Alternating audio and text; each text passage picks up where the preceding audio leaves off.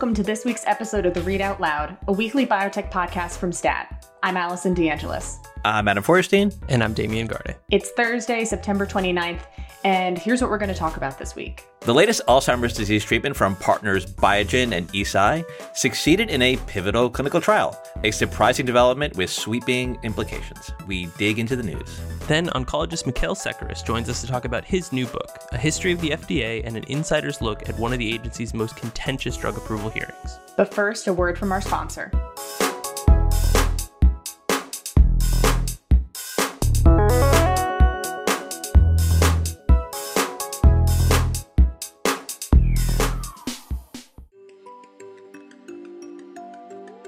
Hi, I'm Angus McCauley. Thanks for listening. You have probably heard of the mRNA technology that has been used to make vaccines for COVID 19. But did you know that there are breakthroughs on the horizon to put mRNA to work against a host of other diseases? Tracy Humphreys, a scientist and marketer from Cytiva, is here to tell us more. Thanks, Angus. mRNA is showing tremendous potential to cure diseases like autoimmune and neurological disorders and even deadly pancreatic cancers. Visit cytiva.com forward slash advanced therapeutics to learn how we're working with biopharma companies to adjust their manufacturing strategies and bring this exciting technology to patients. That's Cytiva, C-Y-T-I-V-A dot com forward slash advanced dash therapeutics.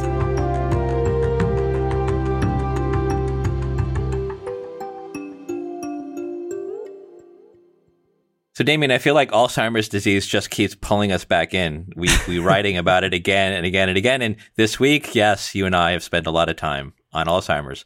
Uh, why don't you give us a quick summary of the news? Right. Yeah. Every week is like Godfather 3. Um, the news this week is that the latest treatment from Biogen and Eisai called lecanemab succeeded in a pivotal clinical trial. The headline number there is that it reduced the decline uh, of patients with Alzheimer's disease by 27% relative to placebo, which was enough to meet its primary endpoint. It also met its secondary endpoints as well. This is a case, as is so often the case, of data by press release. We got a press release from these two companies that has some more information in addition to what I just described, but not much more.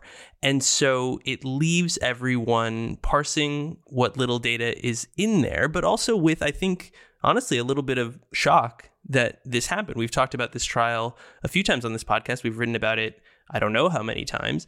And I think having spoken to neurologists, analysts who who follow Biogen and Eisai, the expectations for this study were low. It would not have been surprising, I don't think whatsoever, had it failed. And I think people were generally prepared for because it was such a large study and it was so uh, overpowered to detect even a small difference. They were prepared for the companies to perhaps declare a success that on examination looked more marginal than anything else, but that 27% um, and the p value associated with it, I think a lot of people were kind of taken aback.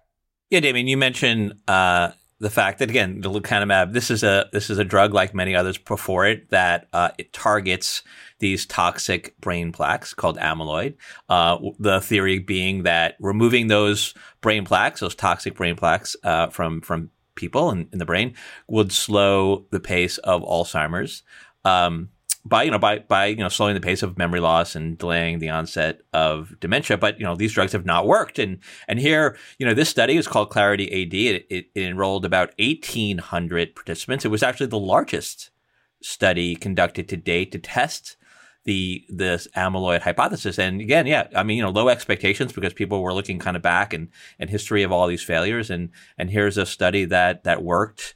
Um, obviously, the debate that has um, kind of raged since uh, the data were released has been about clinical meaningfulness, i.e., the treatment effect of lecanemab, and whether or not this is really going to matter to patients. Yeah, wait, can you guys dig into that a little bit more because you know adam as you referenced that's that's what everybody has been debating you know, what is meaningful i mean like this this sort of number from the what was it cdr-sb um, assessment what does that mean what does that reduction actually like detail and like what are kind of the comparison points that we have D- Damian has become an expert in the CDR sum of boxes. I think he has like a PhD in this in this uh, measure of efficacy for Alzheimer's drugs. Well, the nice thing uh, in my PhD program um, is talking Damian. to people who are experts in this, who truly have spent time, and you know the the headline tends to be, oh boy. So so maybe digging into the CDR-SB or the Clinical Dementia Rating Sum of Boxes is a way of determining or a way of measuring through questionnaire done by a physician and, and by a patient basically how where on the scale of perfectly cognitively healthy to having severe dementia a given patient is. And it goes from zero to 18, with zero being uh, the uh, perfectly cognitively healthy and 18 being, you know, the most severe dementia um, imaginable. So the headline for lecanemab is that it the difference between lecanemab and placebo after 18 months of either getting the drug or not getting the drug is those who were on it did 0.45 points better uh, on the CDRSB than those who got placebo. So one reading of that is that on an 18 point scale, less than half a point, that's a rounding error. It is important to remember though, this is not a scale where, you know, one point is equivalent to another point at any point on the scale, which is to say the difference between a one on the CDRSB and a two on the CDRSB can be for a patient's life massive. That could be the difference of being able to drive by oneself or not, being able to remember key shopping lists, um, names occasionally. Whereas the difference between, let's say, 14 on the scale and 15 on the scale is likely almost imperceptible in real life because you have already advanced to such severe dementia. And so that gets, I think, to the crux of your question, Allison, is so, so then what does 0.45 mean? And there are a lot of conflicting opinions on that. There was a, a pretty rigorous study um, published in 2019 looking at data from upwards of 30,000 patients with various stages of Alzheimer's and basically asking clinicians what is the minimum difference in a CDRSB score that you would define as like a noticeable worsening of somebody's Alzheimer's between uh, visits to the physician. And depending on the stage of Alzheimer's disease, um, so for early stages, like what this drug would be for, the number tended to go from about 0.98 to about 1.6. So again, much much larger than the 0.45 here, but also in that same study, about 70% of cases, um, people said that the minimum, the absolute minimum change in CDRSB that they would define as clinically meaningful um, in these visits was 0.5. So from that perspective, you're looking lecanemab is perhaps in the ballpark. Now, I mean, you know, we've spoken to physicians even just about this data, and uh, I think people were cautiously optimistic. They would say it's unassailably positive, but that this clinical benefit observed in this study is probably on the cusp of what you would call minimally clinically meaningful. Um, but then, of course, zooming out, as Adam mentioned, this is in the context of 20 years of failure for these kinds of medicines.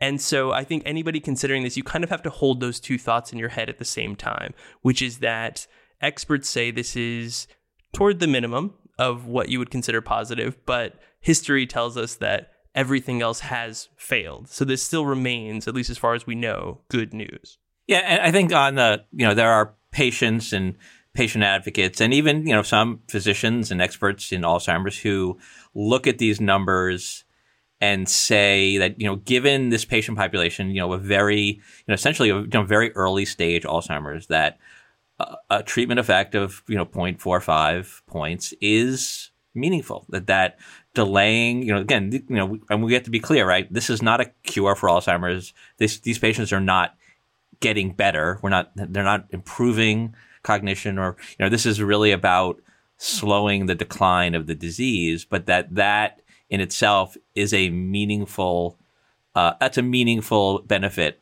for patients. And so, you know, that's the debate that goes on. And I, and I guess the other thing I would say is, you know, it, it is hard to have this discussion now um, because all we do have is this press release with very limited data.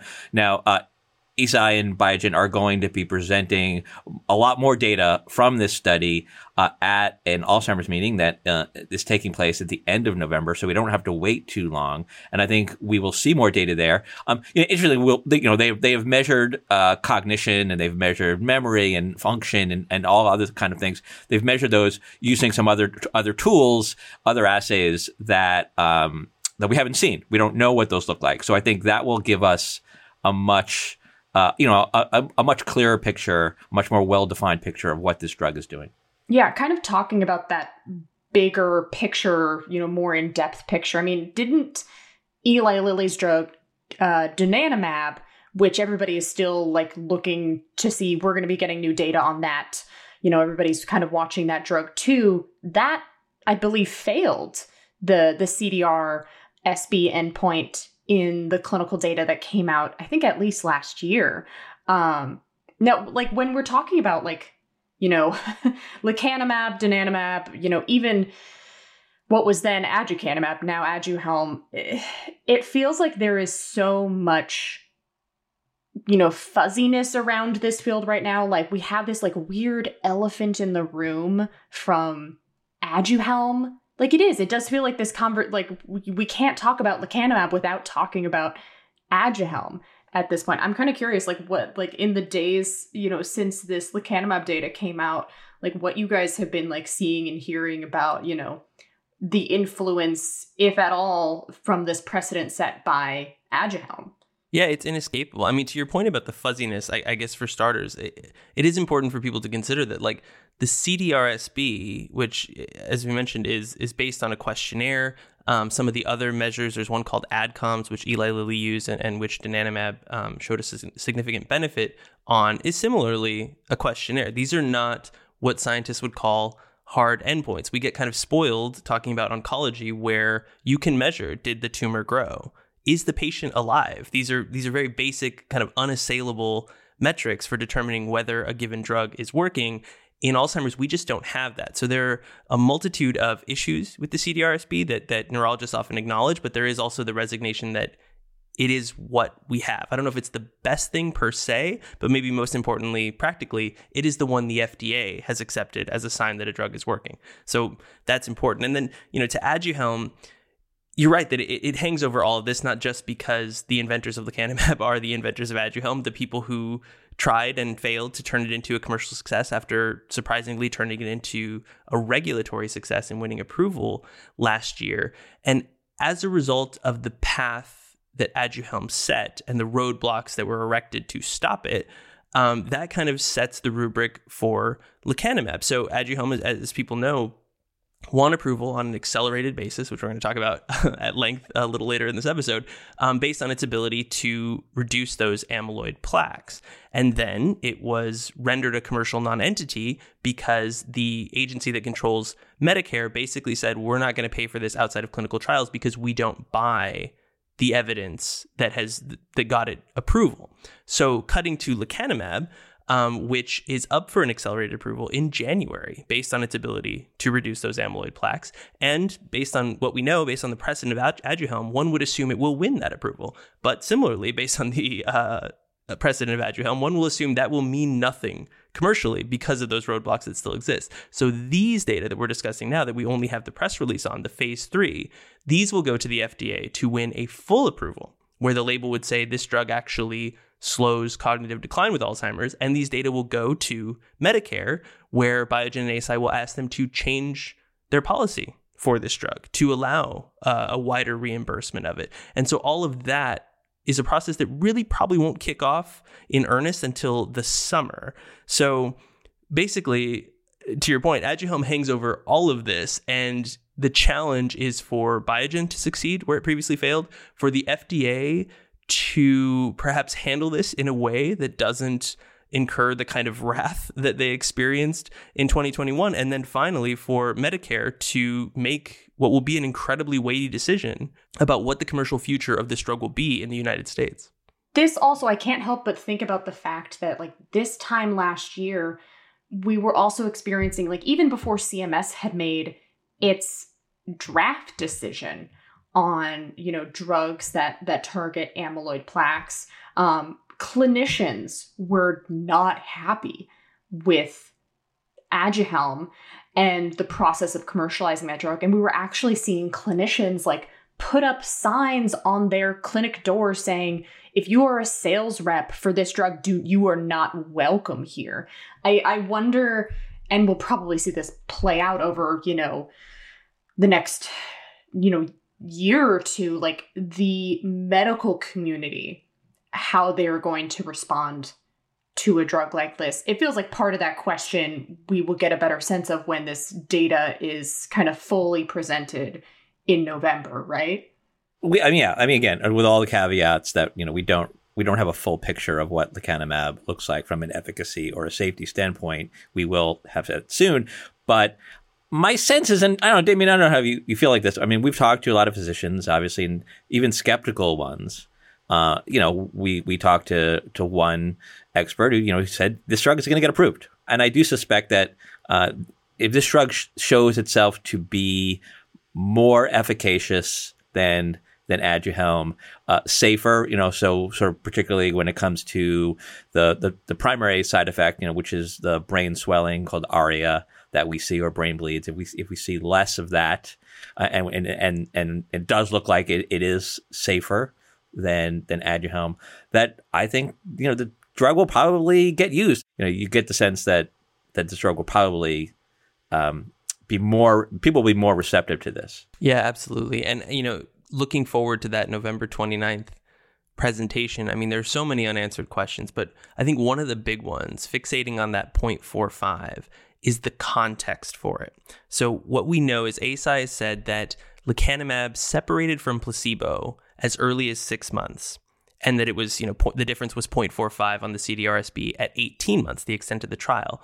But what we don't yet know is what the shape of those curves is. And the reason that's important is that if they're widening, then that would suggest that were the study to have gone on for two years, three years, five years, that the benefit, the perceived benefit of lecanemab would look even greater. Thus, you know, supporting the notion because probably patients would be taking this drug for quite a quite a long time once they were prescribed it.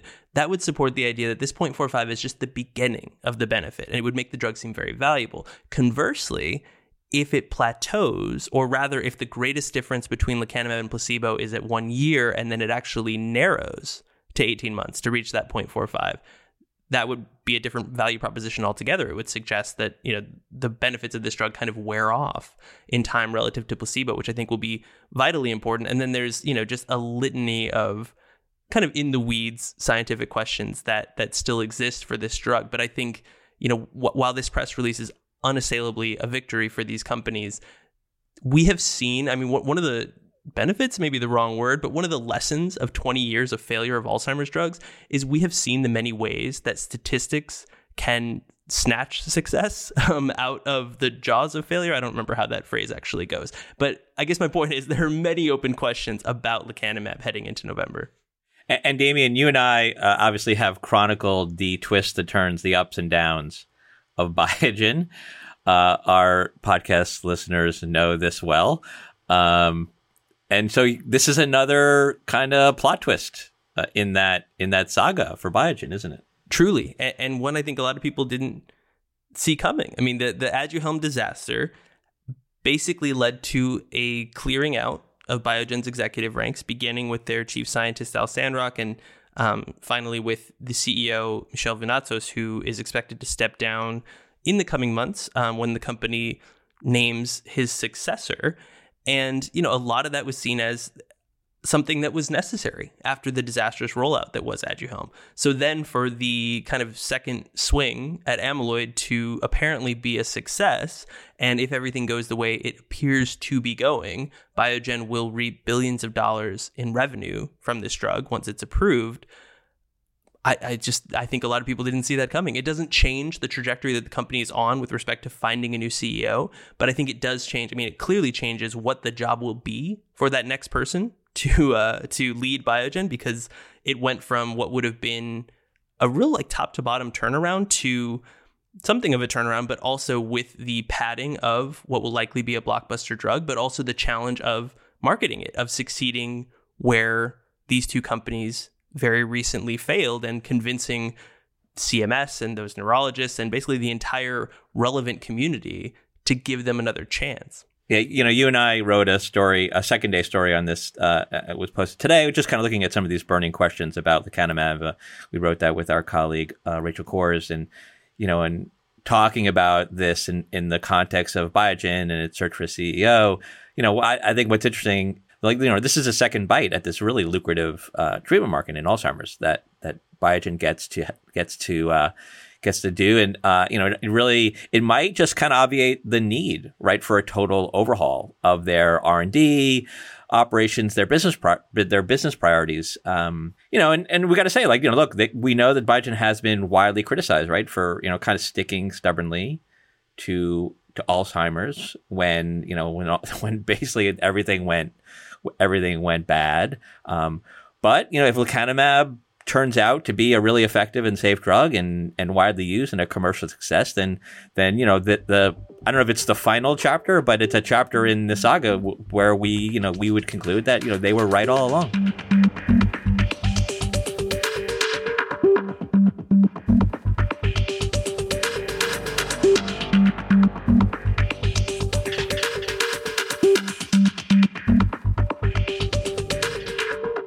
The U.S. Food and Drug Administration is among the most trusted regulatory agencies in the world, but that has not insulated the FDA from controversy, criticism, or second guessing over its handling of drug approvals in recent years. Yeah, from Alzheimer's disease treatments to accelerated approvals of cancer drugs and emergency authorizations of COVID vaccines. Everyone seems to have an opinion about the way the FDA reviews the safety and efficacy of new medicines. Our guest this week is Dr. Mikkael Sekeres, who has written a new book that is both a history of the FDA and also an insider's account of the contentious fight between the agency and Genentech over the breast cancer drug Avastin. The Avastin hearings in 2011, much like more recent skirmishes over Aduhelm or hydroxychloroquine, tested the FDA's system of checks and balances, and not always to everyone's satisfaction. Mikkael is an oncologist, professor of medicine, and chief of the Division of Hematology at the Sylvester Comprehensive Cancer Center at the University of Miami. He's also a former member and chair of the FDA's Cancer Drug Advisory Committee. His new book is titled Drugs and the FDA Safety, Efficacy, and the Public's Trust. Mikkael, welcome to the Read Out Loud. What a privilege it is to be here with all of you. So, for starters, what motivated you to write this book about the FDA, and then why now? You know, I've been thinking about writing this ever since the 2011 hearings. Uh, they were indeed contentious, and I left them with a unsettled feeling in, in, in my my stomach. And I kept reflecting on whether one question, and that question is: Were the Avastin hearings the ultimate demonstration of how well the FDA works, or in how well it doesn't work? And I've been noodling about this for a few years. And then more recently, as you mentioned, there were a couple of events that occurred. One was uh, the outbreak of COVID and the FDA's um, approach to approving vaccines. Uh, the other has been a juggernaut of accelerated approvals of cancer medicines over the past five to seven years. Now, some of these represent wonderful opportunities for patients to have access to drugs sooner than they would ordinarily through the regular approval mechanism. But on the other hand, some drugs were approved, uh, approved on um, studies that enrolled a limited number of patients. And as practitioners, we're stuck in a quandary of whether or not to use these drugs based on data that isn't necessarily the ultimate clinically meaningful endpoint, such as overall survival. So I think it's a combination of things of something that just never completely sat right with me over the past decade and more recent events.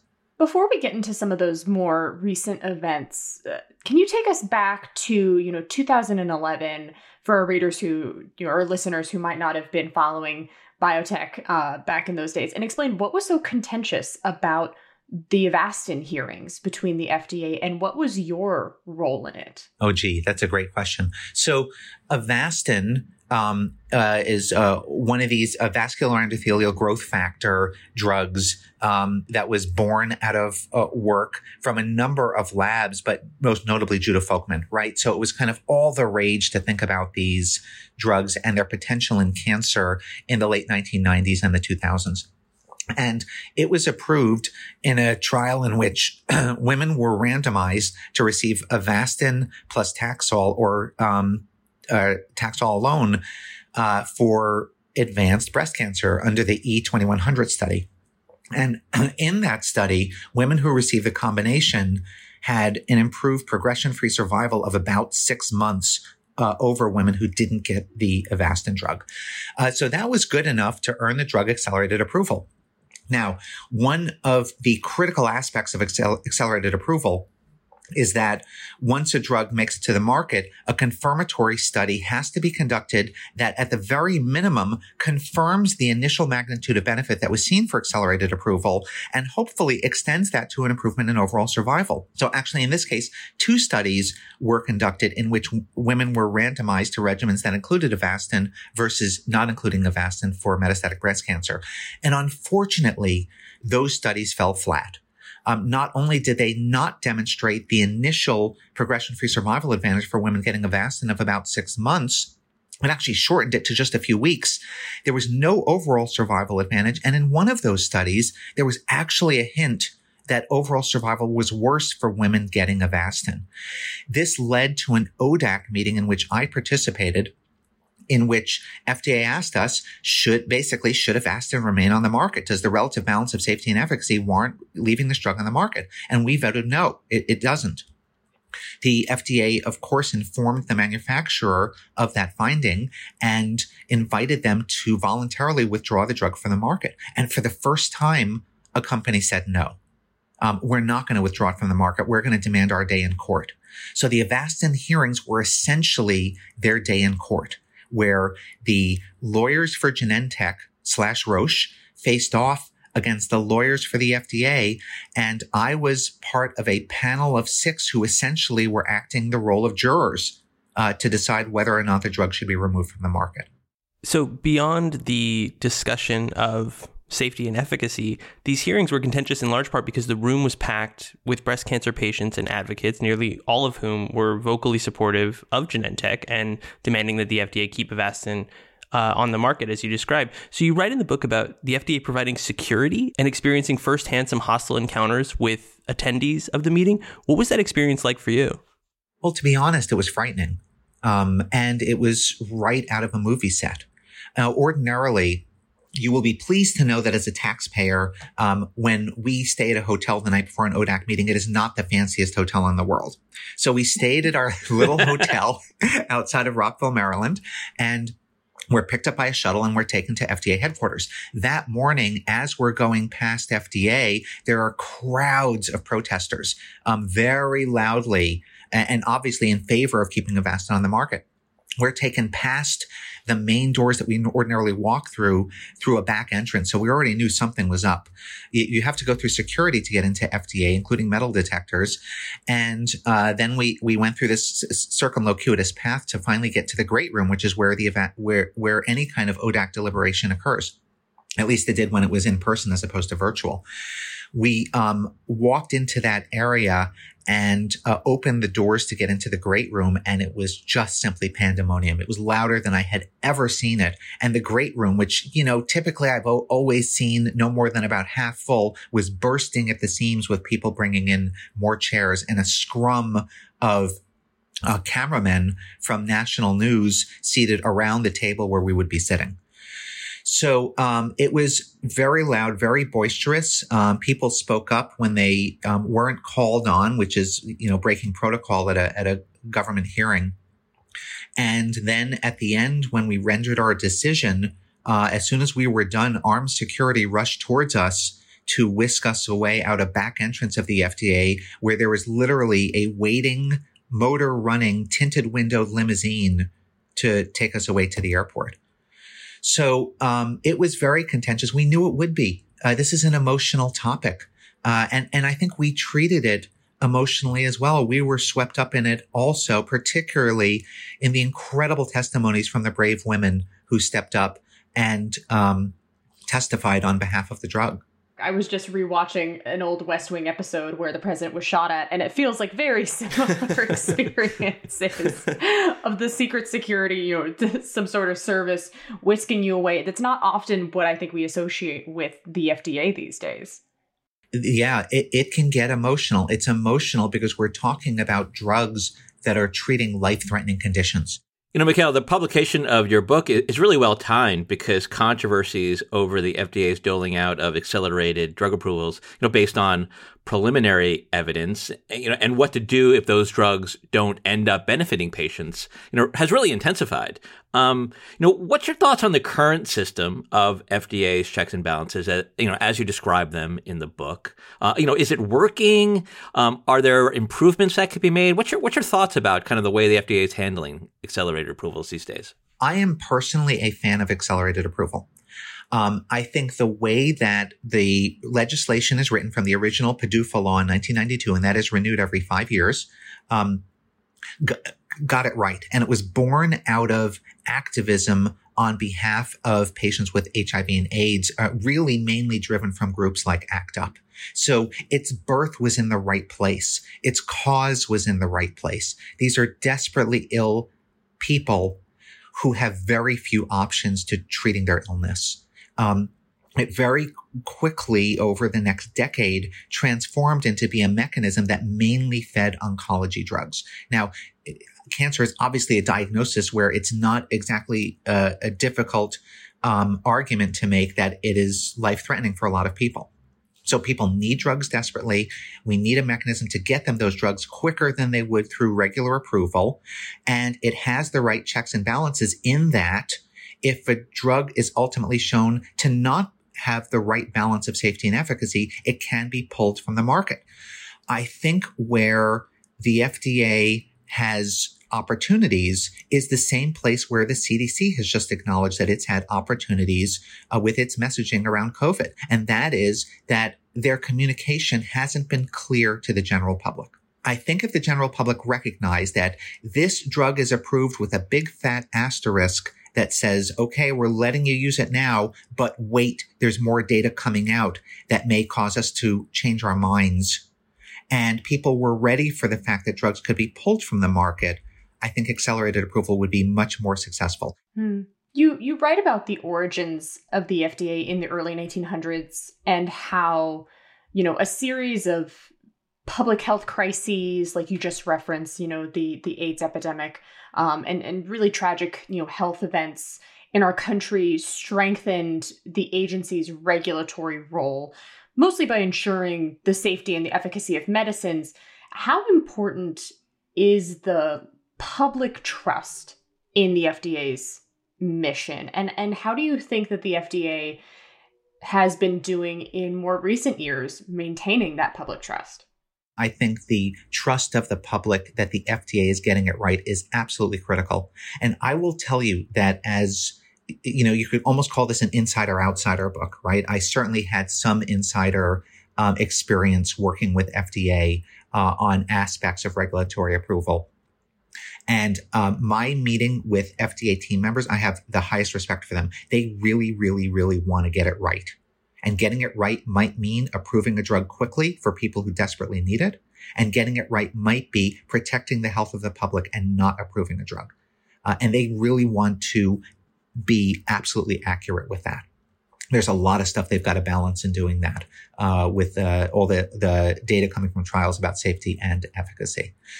Uh, I think that where the FDA has fallen short is that they are are widely viewed as being opaque, and it's uh, and that the public finds it hard to interpret how they make decisions. Now, that being said, it is the most open regulatory body probably in the world because all of these proceedings are public right? So people can tune in if they want, but I think their communication about this can be improved to enhance the trust of the public.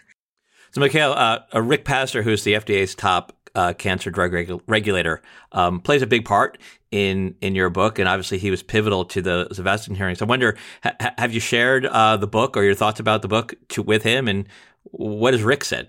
I have not shared them directly with Rick. I would be intrigued to hear what Rick says.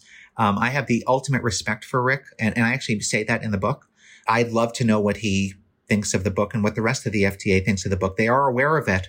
Um, I uh, recently participated as a special government employee in a couple of ODAC meetings, and um, one of the uh, conflict of interest screening questions I had to answer was about the fact that they knew I had just written a book, and I had to answer some questions about that. Once again, Mikkael's book is titled Drugs and the FDA Safety, Efficacy, and the Public Trust. It's available now for sale online and in stores. Mikhail, congrats on the book. It is a great read, and thank you so much for stopping by the podcast to talk about it. My word, what a pleasure it was. Thank you for inviting me.